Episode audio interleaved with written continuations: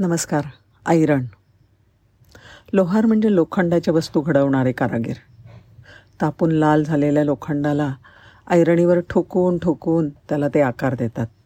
साधारणपणे शेतीची बागकामाची अवजारं बैलांच्या खुरांना ठोकायचे नाल बैलगाडीच्या चाकांची लोखंडी धाव नांगराचे फाळ कुदळ टिकाव पहारे इत्यादी वस्तू ते बनवत असतात.